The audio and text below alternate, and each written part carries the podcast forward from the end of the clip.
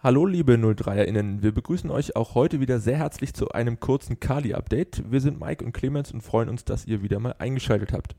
Beginnen werden wir, wie ihr das gewohnt seid, mit einem kurzen Blick auf unsere erste Mannschaft. Dafür bei uns im Studio der Co-Trainer unseres Regionalliga-Teams Matthias Boron. Grüß dich Matze. Guten Morgen. Guten Morgen Matze.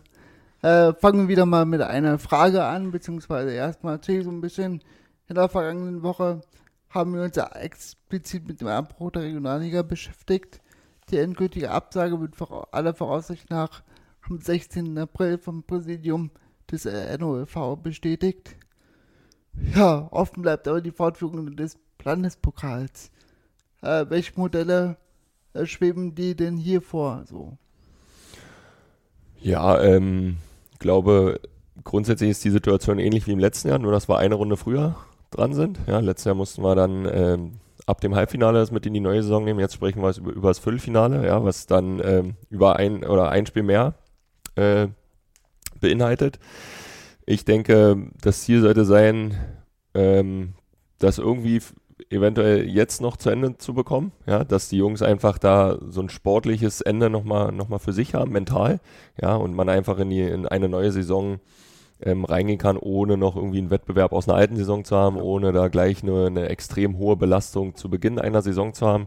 Ja, weil ich glaube, man, man spielt dann so ein Finale, was ja dieses Jahr am zweiten Spieltag war, anders als wäre es ein regulärer zweiter Spieltag. Ja, und die Jungs hauen sich da dann schon anders rein und jetzt wieder mit dieser langen Pause, glaube ich, ähm, wäre das kontraproduktiv. Ne? Und man ist ja dann irgendwo auch wieder an die Fristen vom DFB gebunden, um, um da so einen ähm, Teilnehmer am DFB-Pokal äh, melden zu können. Ich glaube, oder der Punkt ist ja so, dass ja heute Abend dazu eine Videokonferenz stattfindet, ja, und ähm, man muss halt gucken, wie, wie die Vereine drüber denken, die, die nicht trainieren, ja, die Stimme muss man genauso hören. Aber eine Grundlage wäre ja gegeben, dass man sagt, die vier Regionalligisten, die noch im Wettkampf sind, dass die spielen und dass man vielleicht die Mannschaften, die auch gar nicht aktuell im Trainingsbetrieb sind, ähm, irgendwie, irgendwie entschädigt. Ja, da gibt es ja eh ein Modell vom FLB und wahrscheinlich muss man dieses Modell dann ein bisschen, bisschen aufwerten. Genau, äh, du hast es ja eben äh, schon wunderbar angesprochen. Ja, Trainingsbetrieb und so weiter. Nun ist die Situation ja so, dass wir seit einem Jahr quasi keinen ähm, regulären Spielbetrieb haben, äh, wettbewerbsübergreifend so, sozusagen. Ähm, wenn wir über Training sprechen und über den Spielablauf, äh, so wie ist denn äh, so der Trainingsstand und das Entwicklungspotenzial der Spieler, weil kein Training, kaum Training, wir haben ja trainiert. Ähm, aber ich glaube, das wirkt sich ja auch negativ irgendwie aus. Äh, kann das Training das irgendwie weiterhelfen, das irgendwie komplett auffangen oder nicht? Wie siehst du das? Ja, also ich glaube, kurzfristig kann ein Trainingsbetrieb sowas mal auffangen. Ja, wenn wir, wenn wir über so eine Sommervorbereitung, Winterphase sprechen, ja, oder, oder vielleicht mal äh, ein Spieler eine Sperre hat oder so, ja, dann, dann hat er irgendwie ja die, das ist ja ähnlich, ja, der ist im Training, aber kann am Wettkampf nicht äh, teilnehmen. Wenn man jetzt beispielsweise eine Rotsperre absitzt äh, mhm. von drei Spielen, dann, dann ist es ja irgendwo vergleichbar ähm, mit, mit der jetzigen Phase, aber nicht, nicht in dem vollen Umfang, wie, wie wir es jetzt haben. Ja, und, und das größte Problem ist, glaube ich, immer, für die Jungs, es, es fehlt halt so dieser Vergleichswert mit, mit anderen Spielern, ja, mit, mit, äh, mit anderen Vereinen ähm, im Trainingsbetrieb zwangsläufig so oft oder so viel kann man gar nicht durchmischen, dass es abwechslungsreich ist, weil irgendwo bleibt der Gegenspieler immer der gleiche. Ja, und ähm, das ist halt so, also es fehlen halt so die messbaren Werte, um sagen zu können, okay, da hat sich jemand jetzt entwickelt, ne, da hat er unter Druck die und die Entscheidung gut getroffen und, und diesen Druck kann ein, kann ein Training nicht, nicht, nicht darstellen. Ja, also auch ähm, diese Geschichte, selbst wenn wir jetzt normal spielen würden, klar, dann hätten wir den Vergleich mit Gegnern, aber Fußball findet halt auch mit Zuschauern statt und das ist halt auch nochmal eine andere Drucksituation ähm, von der mentalen Geschichte her und, und von daher ähm, kann Training kurzfristig sowas auffangen, aber jetzt nicht äh, in, dem, in dem Maße, jetzt wir sprechen schon über ein Jahr, ist es nicht, ist es nicht darstellbar. Genau, ich glaube, das hat man auch ganz gut gesehen bei den Testspielen, die wir bisher hatten, so ein ganz hohes Niveau, was jetzt nicht war, was auch zu erwarten war, gegen die höherklassigen oder gegen die höher gestellten Teams wie äh, Victoria und so, sahen mir nicht so gut aus. Ja, aber äh, zu Training und allem drum und dran Spielbetrieb gehört auch die Kaderplanung für die nächste Saison oder für die kommenden Spielzeiten in der Mehrzahl. Zuletzt hatte Robin Müller seinen Vertrag langfristig verlängert bis äh, 2023. Ähm, Gibt es denn irgendwie News zu den anderen, anderen Spielern? Ja, na grundsätzlich glaube ich, ist jeder, der dem Verein verbunden ist, diese Situation gewöhnt, dass wir viele auslaufende Verträge haben und dass wir äh, oft ähm, dann eine neue Mannschaft zusammenbauen mussten. Mhm, auch eigentlich grundsätzlich letztes Jahr, nur dass frühzeitig dann Verträge verlängert werden konnten und wir frühzeitig dann einen Kader zusammen hatten. Ähm, ich glaube, das ist schon noch das Ziel ähm, wieder für dieses Jahr. Ja, das war grundsätzlich da auch für unsere Jungs ähm, bauen wollen und, und, setzen, und setzen wollen. Entscheidend ist ja halt immer, wie der Spieler das sieht. Ne? Also ist, glaube ich, genau der Spiegel zu dem Punkt, den wir davor besprochen haben. Ne? Es gibt äh, aktuell zwei Ligen, in denen normal weitergespielt wird. Ne? Wenn man als Spieler ähm, noch Ambitionen hat, sich zu entwickeln, dann ist es vielleicht ein Ansporn, in, in diese Liga reinzukommen, wo es eine klare Regelung gibt, dass das gespielt wird. Ja, und das ist nun mal die West- und Südweststaffel. Und wenn der eine oder andere sich da vielleicht sieht, dann kann man es ihm ja auch nicht verübeln, wenn er sagt, okay, ich möchte das gerne machen, weil ich bin jetzt in Mitte 20 und ja. würde jetzt gerne nicht bis 30 hier in Babelsberg nur trainieren wollen. Ja, ähm, trotzdem haben wir aktuell acht Spieler, äh, die noch über die Saison hinaus einen Vertrag haben.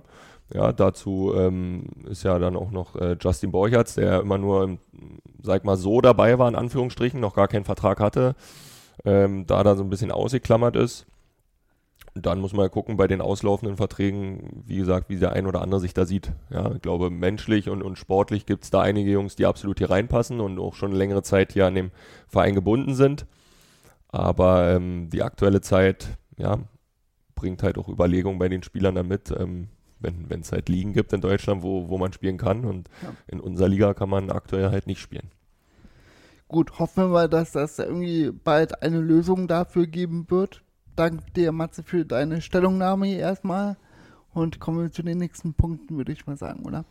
Genau, schauen wir noch auf die weiteren News der Woche und haben hier mal wieder eine fertiggestellte Umbaumaßnahme zugunsten unserer NachwuchskickerInnen zu vermelden. Kurz vor Ostern durften wir nämlich dank der Unterstützung unserer Ausrüster Nike und Outfitter zwei neue Spielerkabinen für den Kunstrasenplatz am Karl-Liebknecht-Stadion in, in Empfang nehmen. Die Bänke im schicken Outfitter Clubhouse-Design im Wert von jeweils über 5000 Euro bieten nun optimale Bedingungen für alle 03erInnen am Spielfeldrand. Die bisherigen Bänke werden derweil ihr neues Zuhause auf der Sandscholle finden, wo sie die bisherigen Kabinen des Rasenplatzes beerben. Ja, ebenfalls auf dem Kunstrasenplatz des Kali fahren in der vergangenen Woche 36 SportlerInnen des der 03er Kiezkicker Fußballschule unterwegs. Sie nutzten die Osterferien um äh, ja, die, äh, die Möglichkeiten, die in den vergangenen Monaten knapp geworden sind, sich gemeinsam in der frischen Luft zu bewegen. Ja, und ähm, genau, auch äh, wenn, wenn äh, das Fußballcamp bereits in der Wochenmitte aufgrund der greifenden Inzidenz Notbremse der Stadt Potsdam abgeschlossen werden musste, waren dennoch für alle Kinder und Familien ein voller Erfolg. Auch in den äh, kommenden Sommerferien Plan 03 mit der Hoffnung auf eine baldige Entspannung der Infektionslage fest mit den weiteren Fußballcamps im 03er Wohnzimmer. Alle Infos, Anmeldungen und alle weiteren News der Woche findet ihr wie immer auf unserer Homepage. Zum Abschluss des heutigen Newsletters blicken wir noch einmal ein Stück voraus und kündigen euch bereits heute eine spannende Ausstellung an, die vom 28. Oktober bis zum 15. November 2021 im AWO Kulturhaus zu sehen sein wird. Unter dem Titel Der andere Fußball, 100 Jahre Arbeiterfußball, 125 Jahre Arbeitersport zeigt die Ausstellung die Geschichte des Arbeitersports von seinen Anfängen bis zur Zerschlagung durch die Nationalsozialisten. Ja, jetzt sind wir jetzt schon wieder am Ende angelangt unseres Kadi-Updates für diese Woche. Wir hoffen, wir konnten euch wie immer gut informieren. Danke dir, Matze, danke Clemens für eure ja, für eure Zusammenkunft hier bei diesem Podcast. Und äh, wenn euch dieser Podcast gefallen hat, könnt ihr ihn gerne abonnieren. So seid ihr für alle Folgen quasi gewappnet. Und äh, empfehle diesen gerne weiter. Und ja, wir hoffen, ihr bleibt gesund und munter. Und wir hören uns in der nächsten Woche wieder. Wie baut man eine harmonische Beziehung zu seinem Hund auf? Puh, gar nicht so leicht. Und deshalb frage ich nach, wie es anderen Hundeeltern gelingt, beziehungsweise wie die daran arbeiten. Bei Iswas Dog reden wir dann drüber. Alle 14 Tage neu mit mir, Malte Asmus und unserer Expertin für eine harmonische Mensch-Hund-Beziehung, Melanie Lippisch. Iswas Dog mit Malte Asmus. Überall, wo es Podcasts gibt.